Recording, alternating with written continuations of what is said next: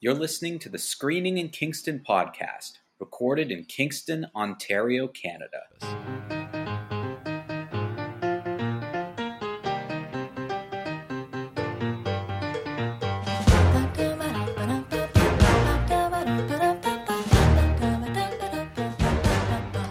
Welcome back to another week of movie talk and etc. Because you never know where we're going to talk about. Yeah, you never know where the road will lead us. Well, I saw that you uh, you are the the star of an escape room. I saw on, on the internet that you you completed an escape room. Did you? And we uh, completed it with lots of time to spare, which was our best ever. Did so that's you, good uh, news.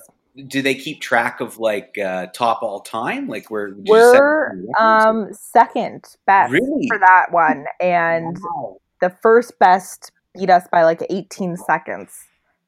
wow, eighteen seconds. That's yeah, it. just about. Yeah. Oh, wow, wow, that's So, great. We're really tickled because um, we don't always win, and when we do, it's normally like with like seconds to spare. Yeah, this yeah. time we had like 20 minutes on the clock. You so really it. our best our our best showing. it, it was a great picture. All four of you, you had your masks on. You were Yeah. holding strange props. That was our gold. That was, That was Captain goal, okay. Captain Hook's gold. Oh, So we um on this show we always like to give a shout out to some local Kingston businesses for Yes. our Kingstonian listeners. So um, anyone from Kingston's probably familiar with Improbable Escapes, the escape room um, here in Kingston. They have a location now in the West End, which Mhm. opened like months months before uh, COVID hit. Like I don't Yeah. even they weren't even open six months. I don't think. no, they weren't. Um, and so then we went into lockdown, but escape rooms are allowed in phase three. And uh, we went to the West End location and we played the Peter Pan escape room. Mhm. And it was amazing. We've done almost all of their escape rooms between Yeah. the two locations. And when I say us, I mean Dan, myself, and then our, our friends um, Bronwyn and Andrew. So we've played quite a few of them. Um, and I would say this is the best one.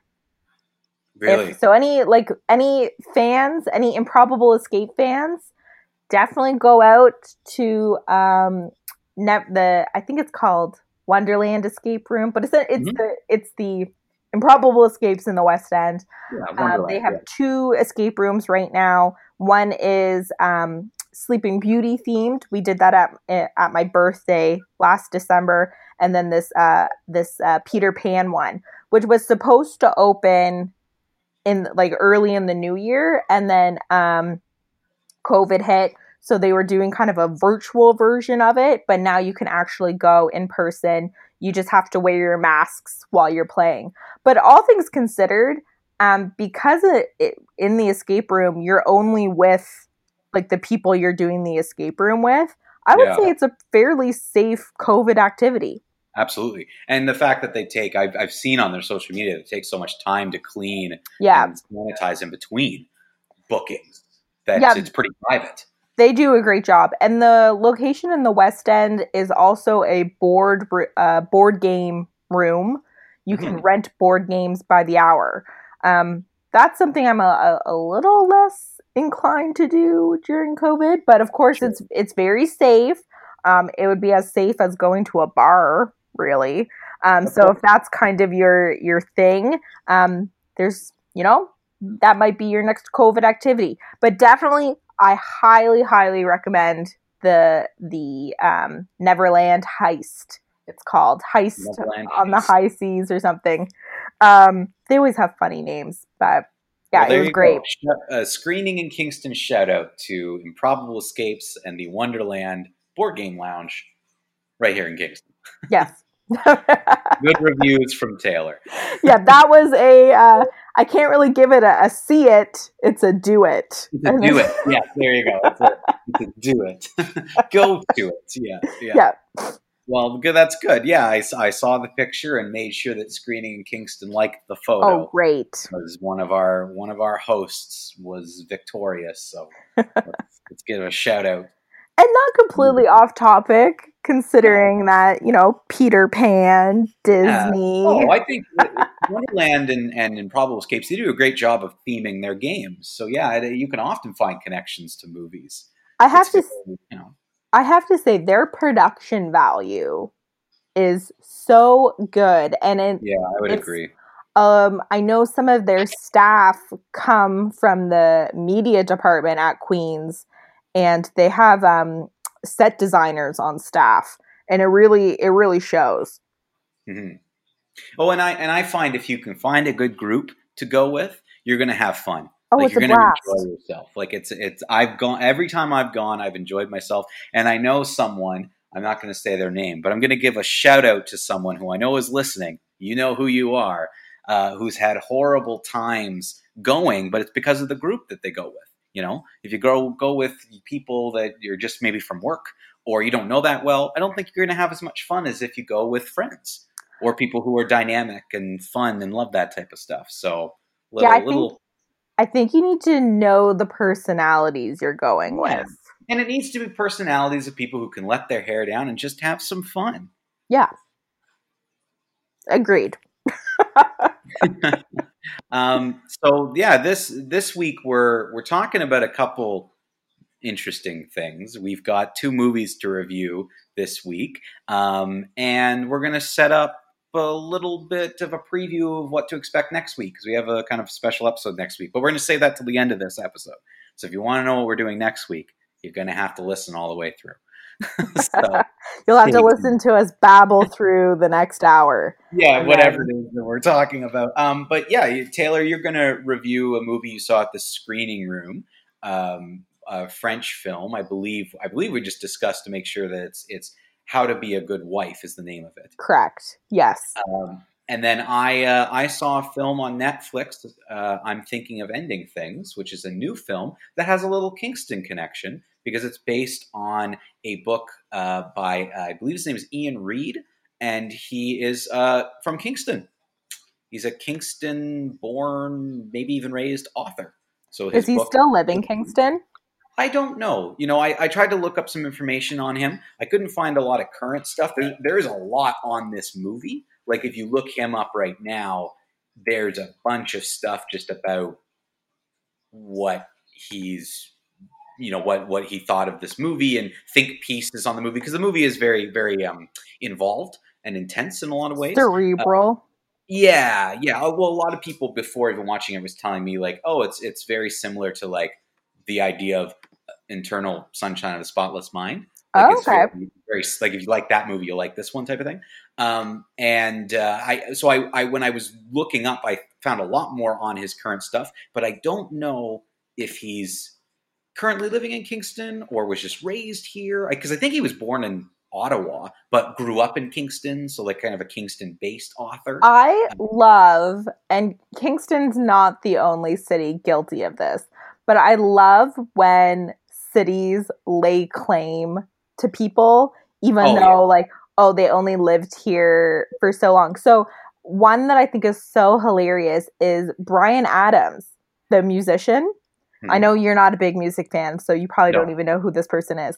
I've but heard the name. I know the name.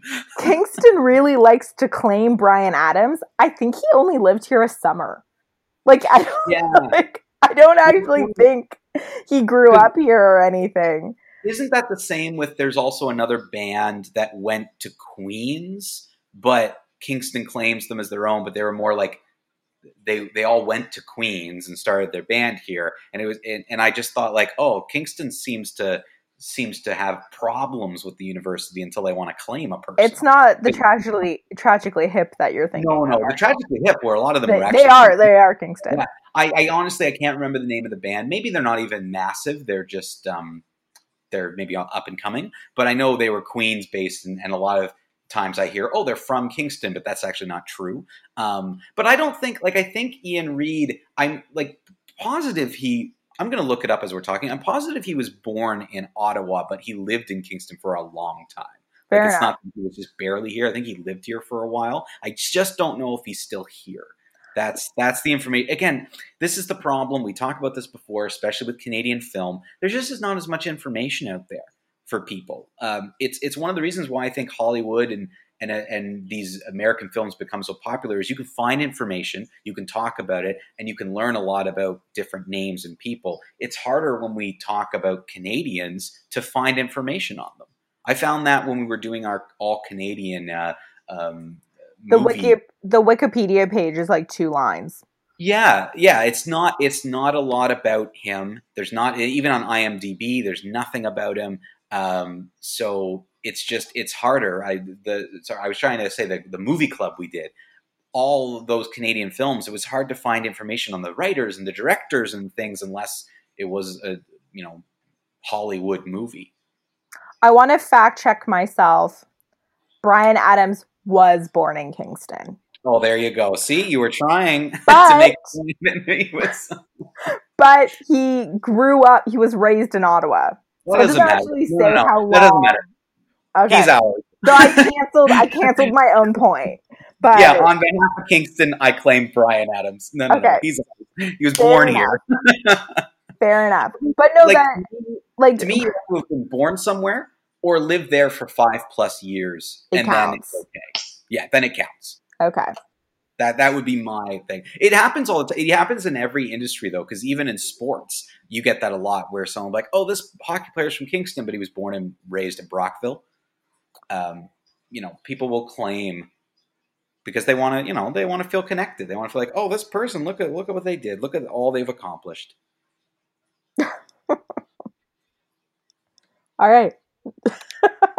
Bad segue, but let's get to let's get to the movie.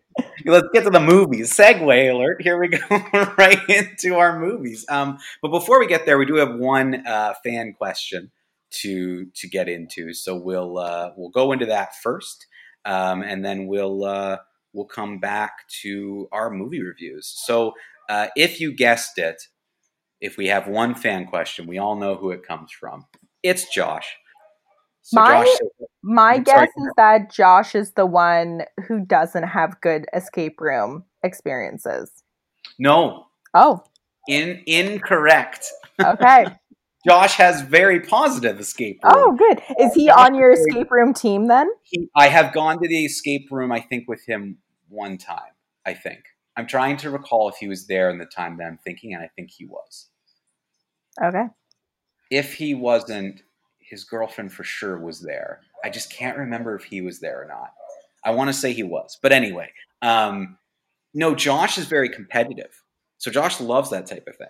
He, he's all over anything where he can try to beat someone's time. All But over. it. sometimes having a really competitive person on your team isn't fun because they hog the clues. It depends how seriously you take it, though. Like if you're just along for the ride and you're there to have fun, it, it's kind of helpful. Um, but yes, they can hog, hog the clues because they think like, oh, I'm I'm I'm gonna be able to figure this out. I'm gonna solve. Like they kind of they're competitive with their own team. You Oh, have to yeah. be competitive, but you have to work cohesively. Oh, I'm pretty sure Josh is competitive with himself. So yeah, he's competitive with every human being on the planet, including himself. So I, I could see that, but no, no, Josh was not the person that I was mentioning. But as I said, they know who they are. Oh, okay. They're. Special, special shout out to that person. You know who you are. Um, let's hear from Josh, though. Oh, hey, this question's for both of us. Do you think the new Oscar standards for Best Picture are strong enough to, to, to promote diversity in filmmaking and acting? They're currently not set to begin until 2024, so there are other steps that do you are there other steps you feel that could be taken by the Oscars? If you're unfamiliar with what I'm referencing, I've included a link to the article that references these changes. Okay, Josh, the Inquisitor. Um, so I don't know if you've heard of this, Taylor. I saw the headline, but I didn't read the article. I, I I saw the headline as well at first, and then and started to read the article just to kind of get like a general idea because it's basically like the the Oscars announced that they're trying to set new standards for Best Pictures contender because they want more inclusion within those categories. Yeah, they want more diversity, like more diverse winners. Yeah, exactly. And and I think they're they're attempting to to set a new standard. So in order to be even eligible for best picture, you have to include at least two of like these categories that they've put together. So I'll quickly run through them and then maybe you and I can just kind of give our thoughts on what I already feel like we're inching towards not a great plan territory, but I will let you read me the categories and then I'll weigh in. As usual, you and I are on the same page. Um, so I'm also getting the same feeling. But hey, let's let's read through it. I'm going to read them out, and then you and I can kind of discuss them. Okay. Great. So to be eligible for Best Picture, a film must meet at least two of these standards across four categories. So there's four categories, and they're saying two two standards have to be met. So I'm going to read them out. Okay. On screen representation, themes, and narratives. So that's category one. Creative leadership and project team, category two. Industry access and opportunities, category three. And audience development. So within each of these four categories, a variety of criteria in, involving inclusion of people that are in, that are categorized as underrepresented will, will include women, people of color, LGBTQ plus people, those um, with cognitive or physical disabilities. Oh, was that it? Oh, sorry. Uh, the sentence I thought continued on. That's that's basically it. So within these categories, so on-screen representation, themes, and narratives, you're basically saying that in order to qualify, you have to have the inclusion of these underrepresented groups within that category. So the idea is that um, either your like story, cast, team. So wait, let, let's summarize the four categories.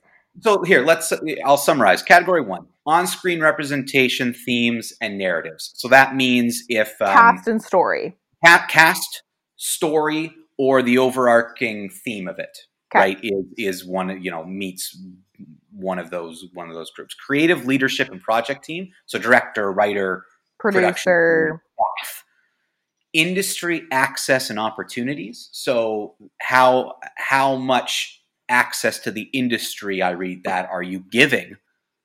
And what opportunities are being given within this? Like, are there opportunities outside of your project team to be involved in this type of project? And then audience development. What does that mean? Well, I think audience development is marketing, PR, trailer cutting, uh, screeners, those types of things. The larger parts of production that are not can maybe necessarily connected to the film, but the but the uh, company itself that's putting it forward. So what? The trailers are targeted towards women. Well, no, or or I think the trailers are created by, cut and edited by. Oh, okay. Like like the PR the PR person was like trans. Yeah. So okay, th- this is the way I read it. Is if I had a film that exactly what you're saying. So the the PR person for my film company is trans, and the project is uh, starring um, Jamie Foxx. So then it's in, now a contender for best yeah, picture. In theory, I'm clicking at least two of these categories, right? Like that. I guess that's the theory. Um, other Oscar categories, it says, will not be held to these same standards but the contenders for Best Picture typically filter down um, to the feature length categories, which the Best Picture is basically what they're saying. You must meet these standards. Um, in this article, they what I would have liked them to do is give us very specific example because that's the best one I can I can think of. Like if we think of a movie, um, you know, so long as the movie is talking about is about or is cast with one of those sort of uh, under underrepresented groups, then it would qualify for that first category. Like that's the way I read it. Yeah. Um, and that again, audience development. They don't explain it, but to me, that that's all your PR. That's your your non your non production team related team members. the people who create your trailers, the people who promote your film, the people who do audio like that to me that's what audience development is. Um, but again it says industry access and opportunities but then audience development is number three. I'm wondering if audience development is also how you put your film out. Like are you making it accessible to people? Are you putting it out in places? Like i don't know if that's what they mean either but so the article didn't like go into explanation of what these categories no, are. This specific one that josh sent only talks about how it's not going to go into effect till 2024 talk, gives a quote and then it just talks about how it's not the other categories like it's specifically just this one. Well they um, probably um, haven't even fleshed out these i mean these categories seem to me like made up. Like industry access like okay. Well okay let me see here. As we're talking i found a couple more things here. Um, yeah. Okay. So okay, standard D, audience development. Okay, here we go. This is this is what it's talking about. Okay. Yeah. So it basically means representation in marketing, publicity, and distribution.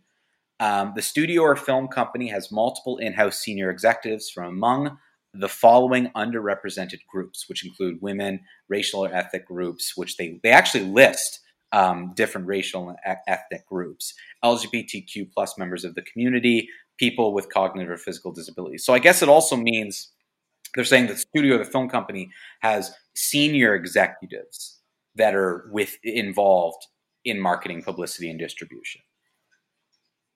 I guess, like to me, obviously, we as hosts are not anti-diversity. Like we've no. said it more than once. Like film needs to have diverse voices with diverse characters. Obviously, I'm all for diversity. I just don't know if this is the way we fix representation in Hollywood. Well, no, it doesn't it doesn't eliminate the underlying problem. Right? This doesn't this doesn't eliminate the issue. Like this doesn't fix anything. The the issue is the attitudes of people and the way we think about other people. All this does is give a regulation for you to follow, and therefore executives will do it for the purpose of following the regulation, not yeah. because they believe it. Maybe, though, this is what, you know, if this is what creates more diverse stories, then I guess it is a great plan. But well, that's the thing. Like, will will you or I care about this if it creates more diverse stories and we get more diverse stories? Like, no, we won't care how they did it because they did it, right? Like, I guess just like they're giving us until they're giving Hollywood until 2024 so they can hire all of yeah. their executives and now yeah. hire their token representatives. So hard because it's going to take so long to do to meet this. Like most of the films we talk about on this podcast meet this criteria. Like it's not hard. Like I don't understand. Like that's that's what make that's to me, and it's the same with my comments about Star Trek Discovery last week. My problem isn't necessarily what they're doing; it's the reasons why they're doing it and how they're going about it. And before anyone asks me, I do believe that matters. I believe context and what you're trying to say matters way more than how you're going about to say it. I, I honestly believe that. So I think that to me, this screams fake and this screams pandering. But I agree, Taylor, with what you just said. And you saying that actually has given me something to think about because I actually do agree with what you just said. I don't know if I'll care if in 2024 we have a bunch of amazing films from diverse voices, new stories, interesting, innovative movies. I don't think I, I don't think that'll bother me at all. I think that's exactly what I want. So it'll be great. I think just the crazy thing, I mean, uh, they're just going to have to hire new staff. I think like that's, that's the, the, the kicker, right? Is that a, a lot of the problem is just that, um, diverse voices haven't been given the space to tell stories. Like yeah. funding doesn't go to those films. So again, if this is the catalyst to get studios to hire young, um, diverse voices, that's great. it just seems like a back- category. sorry, go ahead. especially in the second category, which is the creative side, like the writers and Mm-hmm. directors. Like that's, I think, where you'd see the most significant change, and I think that's great. I guess it just seems a little backwards to me. But again, if this is what gets the studios to kind of wake up and smell the roses, Yeah, um, but at this on the other hand, I just think I it's I guess I'm a pessimist. I think studios would abandon the Oscars before they would do these structural changes. Like who are the Yeah. Oscars to say we're you have to meet this criteria? I didn't even think of it that way until you just said that. Maybe I'm too much of an optimist because I didn't even like that. Didn't even cross my mind until you said that, and now I'm like, oh man, I think Taylor's right. Well, think of how they are always up like filmmakers and studios are threatening to pull their movies from theaters and award shows if Netflix and Amazon are allowed to compete in the same categories.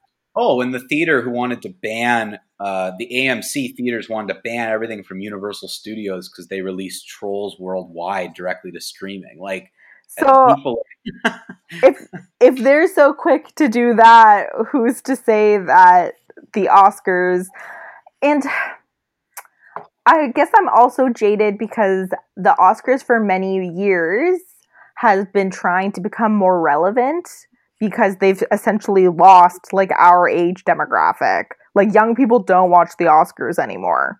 Yeah. Um and so like is this just a gamut to try to win back sort of the millennial and younger viewership? I don't know. I just Well, that's that's the thing. Like I, this is okay. This is what's hard, and this is the point that I I keep trying to make. And I just want to first say that it's it's really sad and disappointing that this is the way life is, but it is. What you just said is probably exactly true. Yes, of course, that's why they're doing it. They're only doing this because there's pressure.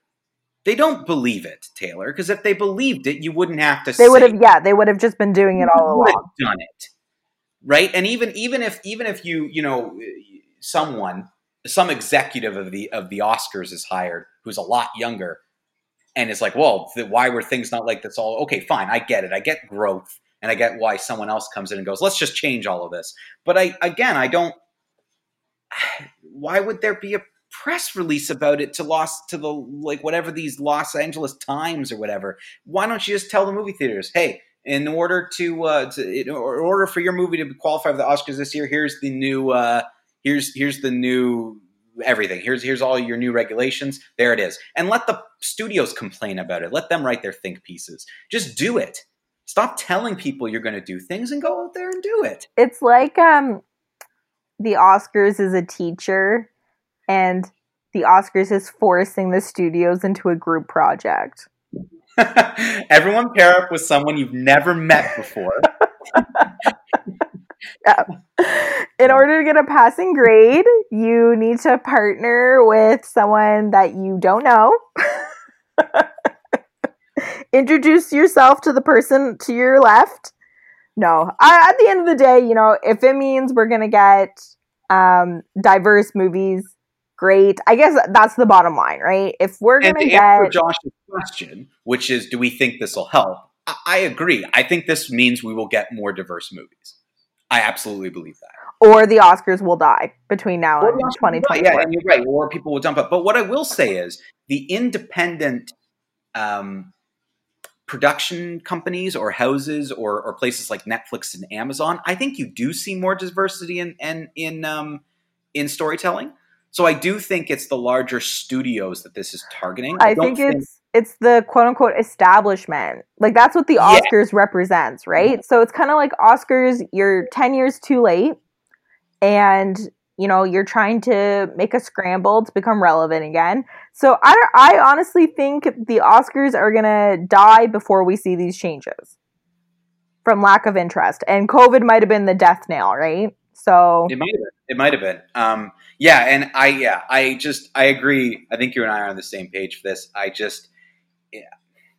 Sometimes I guess things need to be done for the wrong reason, but I, at least they're done. I still think reasons matter. I think people can see through things when it's fake um, and when you don't mean it. If you just live and breathe something, and and you don't need to boast about it. Just live and breathe it. Live and breathe inclusion.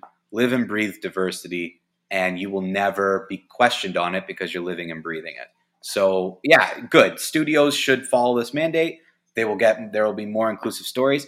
But I bet you anything, you're, they're just going to shoehorn people into roles. You're never going to hear from them. Yeah, it's going to be like, well, minimum, bare minimum, right? They're going to scrape yeah, by minimum. to get a passing yeah. grade. Yeah, and that's that's unfortunate, but unfortunately, I guess we can't get rid of those people. I guess, but that's just because we keep doing this as opposed to working on the way people think. There's a lot of great uh, books out there that talk about that. I'm reading one right now. That's really good. Always um, educating yourself, Mike. That's yeah, good. Well, I mean, you got to read. Um, and there's lots of great things out there about it's it's all within the way we think, and if you can change that, then then that's all for the better. But that's that's hard. It takes time, energy, money. We don't want to do those things. So and you know, this announcement is just going to bring out all those people in the woodwork who are like anti-affirmative hiring, anti, oh. you know, like you're right. it's going to get all those people who are like, it's hard being a white man, and the Oscars is further proof that people hate us. So that's what the Oscars have done. You know, they're just going to bring all those people out into the out of the woodwork again and it's not going to be a productive conversation. I think there's a lot more to um, dive into here in in this and other things. So we're we're going to move on because we do we're going to talk about the two movies. But um, I'd like to come back to this, Taylor. Um, not next week, but a future episode. Oh, Let's I'm sure um, once this has ruminated a bit, there's going to be tons of articles. We'll, yeah. we'll be back yeah, we'll be back. Let's we'll both do our own research on this. We'll both let let it sit with us a bit. Thank you, Josh, though, for bringing this up to us. I do like, and, and I I mean that. I like to joke around and bother Josh all the time, but I do appreciate you bringing us something like this because this is this is something you and I can sink our teeth into and oh, have yeah. a larger discussion about because that's what it deserves. These topics deserve large discussions and deserve to be brought up. So let's do let's do it justice and let's let's come back to this. Perfect. So for now, let's review some movies. Yeah, let's, let's have some fun and review a couple movies. Let's get into it. Um, let's start. Let's start with you, Taylor. Why don't you tell us about the movie you saw? So I saw the movie How to Be a Good Wife, which is a French comedy. Um, I saw it at the screening room, and it was probably the best attended film. I've seen three movies now at the screening room, and this has been the best attended. Obviously, not nearly normal capacity, but I would say no. like probably close to capacity given the current limits. So um maybe could have had like a couple more, but like it was fairly well attended all things considered. Um I would say this movie was uneven at times. That's kind of like okay. the best way I could describe it, but okay. overall it was very enjoyable. Like it was a pretty breezy comedy. It's set um, in 1960s France um, at a time where, um, you know, there's uh, a very conservative, uh, conservative sort of religious uh, stream in France. And it's happening, it takes place in 1967 slash 1968, right at a time where um, France um, is essentially experiencing um, a cultural revolution, and um, it's kind of the the beginning of the student strike. So for uh, people who don't really know the history of the 1960s, all you really need to know is that there's been there's a major cultural shift going on, and this film is sort of um, exploring those cultural shifts um, through the lens of a woman who um, runs a, uh, a school um, with her husband and her sister in law and a nun.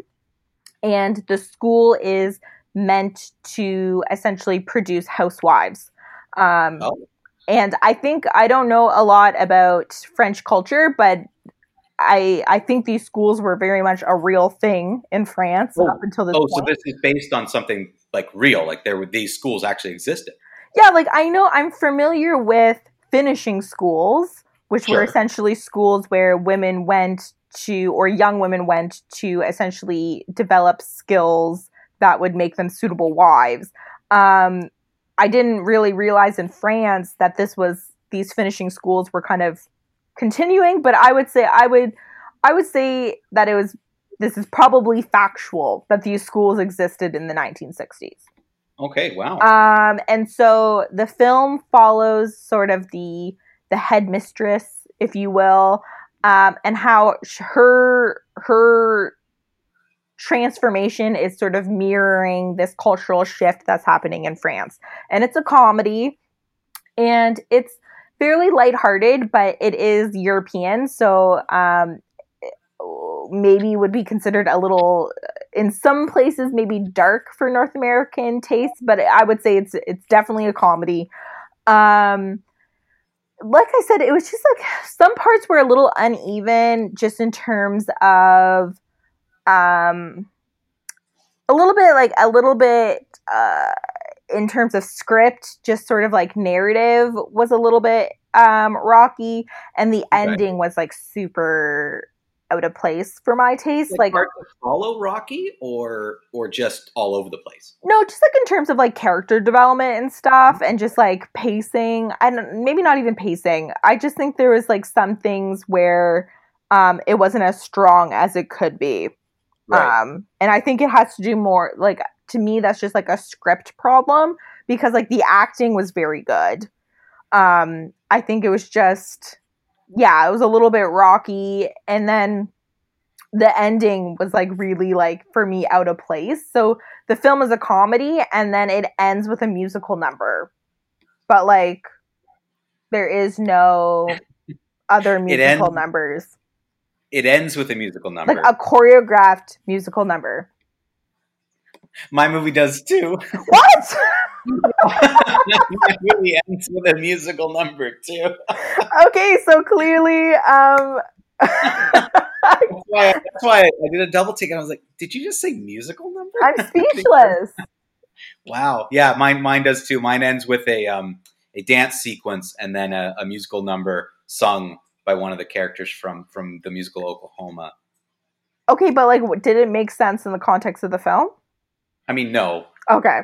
It was supposed to, Like but it, it failed to. um this was like their i don't want to give the ending away but essentially it's like we'll just walk and like as they're walking like that part like if they had just like finished the film there i would have been like yes that makes Yeah. sense like that's like a culmination of the film it like makes sense for the trajectory of the characters but like as they're walking they break out into song and it's like a choreographed number. So it's not like, oh, the, you know, oh, they're just singing now. Like that's like, even if it was just like a, if they were, if they broke into song, but it was just them like walking and singing, I'd be like, okay, like, you know, this is like a protest song. This makes sense. But like, no, like it like shifted completely in terms of genre conventions. Like it, na- it then became a musical in the last like three minutes of the movie.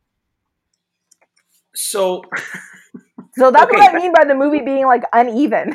yeah, that's really interesting because that's like I mean, a tonal shift is really Yeah. is really interesting in, in these type of things. So if the tone really shifted along with it as well, then that that's different than than even just a random musical number. If if tone wise it didn't really fit. I mean, like I guess like the song was like a comedy song, but it just wasn't. I don't know. It was just weird to me. Like I thought it was like too like on the nose, like Yeah. too like cutesy. Um, I don't know why they did that. I mean, maybe some people enjoyed it. Like I did hear two girls that were they looked maybe like my age or a little bit younger. Well, I think everyone's my age. They were probably undergrads, but um they went, "Oh, like that was an interesting ending." I overheard them say as we were leaving the theater. So, Wow. I don't know like overall I would say if it wasn't for that ending, I'm like borderline it would have been a see it for me. Really? Like borderline. You know what Sure. I mean? Right. So borderline before the musical number. And but the musical number made me be like, no, it's it's a stream it. bumped it down to a stream it. Yeah, because it was just Well, those are important things, right? Pace and tone consistency. Those are things we both point out a lot. And, and if it didn't have that for you, makes sense. I would say though overall the acting was really nice. Um, the Yeah. comedy was really great. Um, the style, the sort of the production, like the actual um, sets and costuming and lighting, all of that was really beautiful. Cinematography was was good. Um, again, I think where it kind of stumbled was a little bit in terms of the script, just in terms of pacing, like character pacing, if that makes sense. Like sometimes a character would do something and it's like it made sense in terms of narrative, but like it was almost like we hadn't seen them quite catch up to that behavior Oh, yet. I see what you're saying. Okay. So narratively it fit, but within the character, it didn't seem to quite Like not like it like they just weren't quite there. Like you needed another Yeah. scene to show them point. Yeah. yeah so um but otherwise i would i enjoyed the i certainly enjoyed the movie until the end so Okay. that's why it was a is it's a stream it for me. Um is it was certainly a nice movie to see over the weekend. Like it was a nice breezy movie. I didn't think about covid the two hours i was in the movie theater. Um yeah i just hate when directors make it was sometimes directors make bold choices that sometimes they are a hit and sometimes they were a miss and in this regard it was a real miss for me Yeah, no, and and I, I get what you're saying. Yeah, and so, you know, it's nice to see people take risks, and it's always good to to see a director do that. But when it doesn't land, whew, it can, yeah, it can definitely not work for you. So there you go. You're giving it a stream it. Yeah. And it is uh you. I don't know if you mentioned, maybe you did at the beginning that it's subtitled. oh yeah French. it's in french 100% so Yeah. um you'll have to do some subtitle reading unless you happen to, to speak french Yeah. Good to let people know, just in case.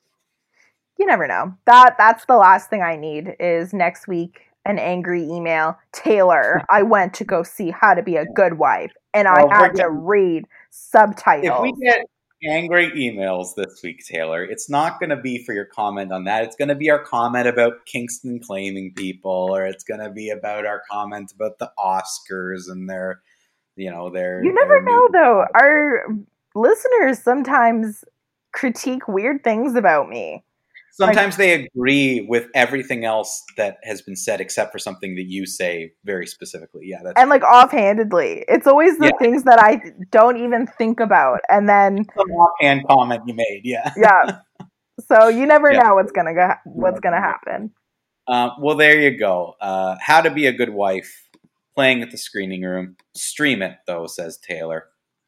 Yes. because it, it gets weird. Um, yeah, as I mentioned, my movie also ends with a musical number. Um, this is I not a spoiler. what are the chances that both movies we would see end in musical numbers and neither are musicals Well, at least because what I what I kind of see is the difference is you you had a tone shift with yours. At least with mine, it kind of fit the tone because the movie. So this is I'm thinking of of uh, ending things, which is a movie available now on Netflix. It just came out like it's a it's a it's a 2020 movie. Um, the tone of that movie is is very has very random things happening. So the musical number was not as out of place as it seems like it was in your movie.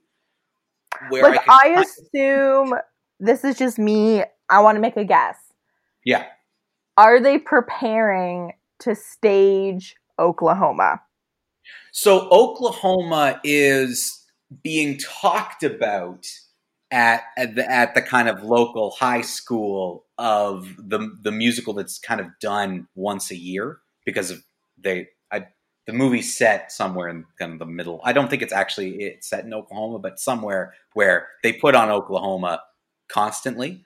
Um, so kind of you're you're kind of right. I will say this movie does not take place in this high school. There is a scene there near the end, but there, there is a production of Oklahoma being prepared. Offhanded comment about it, yes. Okay. The Oklahoma thing is more of it's it's a it's kind of a parallel in a story in a way, um, which I actually can't get into because that would be a spoiler. Um, but I can say Oklahoma's brought up before, so it also isn't at a place for that reason anyway, if that makes sense. Like it's not like they've never mentioned Oklahoma and then there's a song from Oklahoma. Uh, they they mention it quite quite a bit. Okay. Um, but yeah, so I'm thinking of ending things uh, is basically a movie where you you start with this this kind of protagonist main character who whose name changes throughout the movie. Um, she she and her boyfriend Jake get into a car, very very snowy blizzardy day, and head to to see his parents. So um, it ends up being the movie essentially, you know, if you chop it up into three acts, Act One is them in this car traveling to to see the parents. Act two is everything that happens at that house, and Act three is their sort of journey after leaving the parents' house. Um, this was directed by Charlie Kaufman, who did do Eternal Sunshine for the Spotless Mind. It is that type of movie where you're not you right from the beginning. You know something's off. Again, this isn't spoilers, and I'm not going to go too. Far. He's far, a weird guy. He makes weird movies. yeah, yeah. I'm gonna I'm gonna tell everyone what happens at the beginning of the movie because I don't find figure that as a spoiler. From the beginning, you know something is off. Um, she has an in- the character, our, our sort of main character. She has an internal monologue that Jake gives reference that he can hear. There are strange things that appear where they shouldn't be. Um, you know, a, a swing set in the middle of nowhere, um, a picture on a wall is one person and then shifts to another. A dog appears and then is gone. Um, things are happening and moving in a way that you know something is not right. We're either we're either being seen things out of order or um, we are with a narrator that you cannot trust. So that's kind of how the movie sets things up to be. This movie takes you down a very strange, winding path, um, and and really has some very odd moments to it, very nonsensical things that happen that leave you at least five times while watching this movie. I said out loud, "What is going on in this movie?"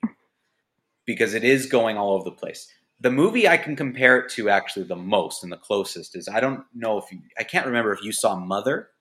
Yeah, I've seen Mother. Okay. It, it's similar to Mother, especially the scene where they go, the, the se- sort of second act, which takes place in his parents' house, because a lot of things are happening. It's a little bit slowed down pace wise. Like Mother, at one point in time, there's just things like you can't breathe. Things are just happening. right, the happening end. happening. Like when she's going through all the rooms. Yes. Think of this movie as the mother at the beginning. You're following someone, a woman, through a house, and things are happening around her, and you're nothing's really being explained to you. It seems like it's normal, but it's actually not. Like there's things that are happening that you or I would point out and be like, "Well, that's weird," but the characters don't seem to realize that it's super weird. I feel like I would already hate this movie. Yeah, I, I will say that this movie missed for me in a lot of ways. And one of that is something we talked a little bit about with Tenet, um, and is a big thing that I talked about with um, Her Smell um, and even Mother. The soundscape. Soundscape being one, uh, uh, and the director's responsibility, which is to clearly show the audience what is going on, to tell us a story. And yes, we can interpret things within the story. Yes, we can figure out um, things on our own. You don't have to tell us everything. You can do hints and nuance. But to me, it's the height of of uh, pretension to be pretentious. It's the height of that when you just throw things and are like, well, whatever. If you don't get it, you don't get it. I watch movies all the time and I was confused. I read all the time and I was confused. I'm constantly having stories thrown at me, and this movie was confusing. It didn't make sense. And even at the end, when the sort of thing happens, quote unquote, to quote unquote reveal things, nothing is revealed. I had to sit with this movie. I had to read other reviews about it. I had to think on it again till finally I finally kind of came to it was like, okay, I could kind of see that now. This means this and this means this and this means this. But it's not remotely shown in the movie. And I think that's poor directing, poor storytelling. The scout soundscape for this movie was also just awful. It's kind of the opposite problem of Tenet her smell. There wasn't any, like, there was barely any sound. And when it happened, it was out of place. And it didn't enhance anything. Like, sound should be used to either give you a, a sort of a setting, give music helps set a tone or a mood, or the lack of music and lack of sound sets a tone and a mood. This is just like there's randomly stuff here and there. And that's all I can say about this movie is I found it was too random. I don't know what the book is like. I don't know if this the book and, and movie are similar, but I just found the movie to be too confusing. Not enough interesting things were happening. I found myself a little bit bored during it, and every time something weird happened, I was like, "Well, this is weird," but even when they get to the ending, I, am I'm, I'm no better off, and I had to actually think about the movie and look at other things, read what other things people were saying about it to understand it. And I don't think that's very good. I wonder if we're just well, I can't speak for you, Mike, but I can speak for myself. I don't do drugs, and I, not drugs. You can speak to me. You can speak of, of yeah. Me. I I didn't want to infer, yeah, but I was like, I'm like Mike doesn't do drugs either. So no. I wonder. It's like Christopher Nolan's movies, and it was like when I I saw She Dies Tomorrow. And when you read like reviews and people are like, you know, this is a movie to watch when you're stoned. I don't want to have to be stoned to get anything out of a film personally. If that's oh, your you don't. You don't. They don't get anything out of the film. Their brain just shuts down for a bit or they relax or they they interpret things in a different way. That's not you're not getting anything. It's like when someone gets high and they're like, "Can you imagine if dogs wore pants?" Like, yeah, my, that's not insightful. dogs wear pants all the time. My brain just doesn't go there and doesn't need to go there. So I don't really get a lot out of this sort of experimental filmmaking and this like experimental narrative. And that's just me. Okay. No, so no, and, and so have you now? Have you seen Eternal Sunshine for the Spotless Mind? No, but I've heard good things about it. It's an incredible movie. It's all this stuff that we're talking about done well. It's it's it's in being innovative and interesting storytelling and it's it's grasping at concepts and throwing things to you and tricking you as to what's real, what isn't, but it's done well. It's executed well. That's to me that's the difference. That's the difference between these couple of movies. Like I just don't think I'm thinking of ending things was executed well. Ideas were there, interesting things were there, but it wasn't executed well. Tenet was not executed well. Great ideas, some very cool concepts. Yes, lots of things in there would be really cool, but it wasn't executed well. And to me, that's the difference. Yeah. and I, I agree with you. I don't want to have to be be like I yeah I you can one Taylor you, you can speak for me anytime you want. Uh, I don't do drugs. I don't want to have to to enjoy something, and it's not that I'm in. I understand it now. You're enjoying something more because you're lowering your inhibitions. It's like being drunk. You just you're enjoying it more because you you're just lowered you don't that care. thing. you don't care. Yeah, that's not that's not insightful. You're not a genius you're you're just lowering whatever it is that would make you go, wait a minute, that doesn't make any sense. Um, so yeah, I'm thinking of ending things is a skip it for me. I don't even think it's worth streaming. I think Eternal Sunshine for the Spotless Mind is a better movie. It's a better version of that. Um, it's too much like Mother for me in the sense of it was like I'm going to throw all these things at you, and if you don't get it, I don't care. I'm a great artist, um, and I just I don't think that's to me that's not what a director and an artist is supposed to do. I didn't like um, Mother either. I thought no, ugh. Was... To me, they're in the same category. This is too close to Mother. It's not. I will even. I will even say. I. I think Her Smell is a better movie than than Mother, and I'm thinking of ending. This. Ooh. Because Her Smell, you had Elisabeth Moss's performance in the middle of it to to carry you through it. it. At least they were trying to make a point. At least they were trying, and at least by the end of it, you kind of got what was going on. Like at least like there was an attempt to tell you something. This movie, I don't even think they tried to make it make sense at the end. And and this is the thing. One of the things I read was if you know Rodgers and Hammerstein's musicals, the ending will make more sense. So people who don't know it, which is a lot of people, are understandably confused. I know Oklahoma like the back of my hand, Taylor. I know Oklahoma. okay, it still doesn't make sense. The song they picked at the end, I was like, wait, why is he singing this song? Who is this person? That was my reaction. If you get if you do end up out there watching this movie, you'll you'll understand when when you get there. But that was my reaction to that. So I understand Oklahoma. I get it. I love that music, but what, it didn't make any What sense. a niche call out. If you yourself know Oklahoma Yeah. and happen to find yourself watching this film, please Yeah. write in. Tell us your thoughts. Yeah, if you know the dream ballet sequence in Oklahoma, and and Curly and Jud, then you're gonna you know you'll you'll understand that ending, I guess. But uh, yeah, there you go. For me, I'm I'm thinking of ending things is a skip it. All right, kind of a lackluster movie week.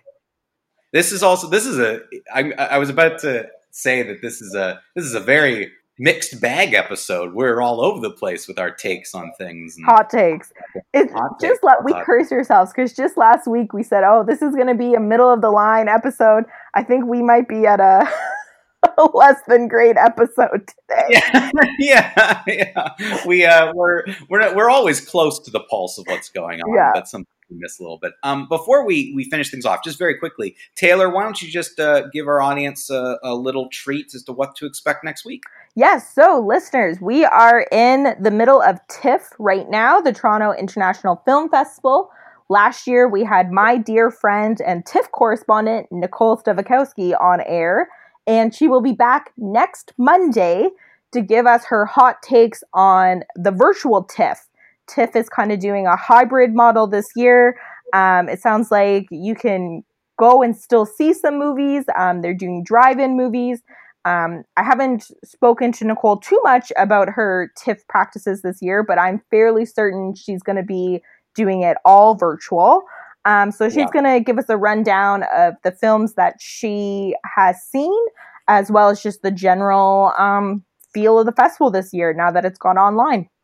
It's really that's great. I'm I'm really looking forward to chatting with Nicole again, um, having her back on the show to talk TIFF. So that's next week's episode, everybody. A Toronto International Film Festival spotlight. We'll talk to Nicole. She'll probably tell us all about the different ways that uh, she's been able to watch movies through TIFF. Um, looking forward to that. So yeah, if, if there's any listeners left after this episode, join us next week. We've got a great episode with Nicole. Um, but uh, otherwise, that brings us to the end of this week's episode. We we do hope you enjoyed it, um, and we'll uh, hopefully uh, have you back with us next week as we talk TIFF. Go see the movies. Thank you for listening to the Screening in Kingston podcast, recorded at CFRC at Queen's University in Kingston, Ontario. Queen's University sits on the traditional lands of the Haudenosaunee and Anishinaabe peoples. We would like to thank the Faculty of Engineering and Applied Sciences and the CFRC Podcast Network.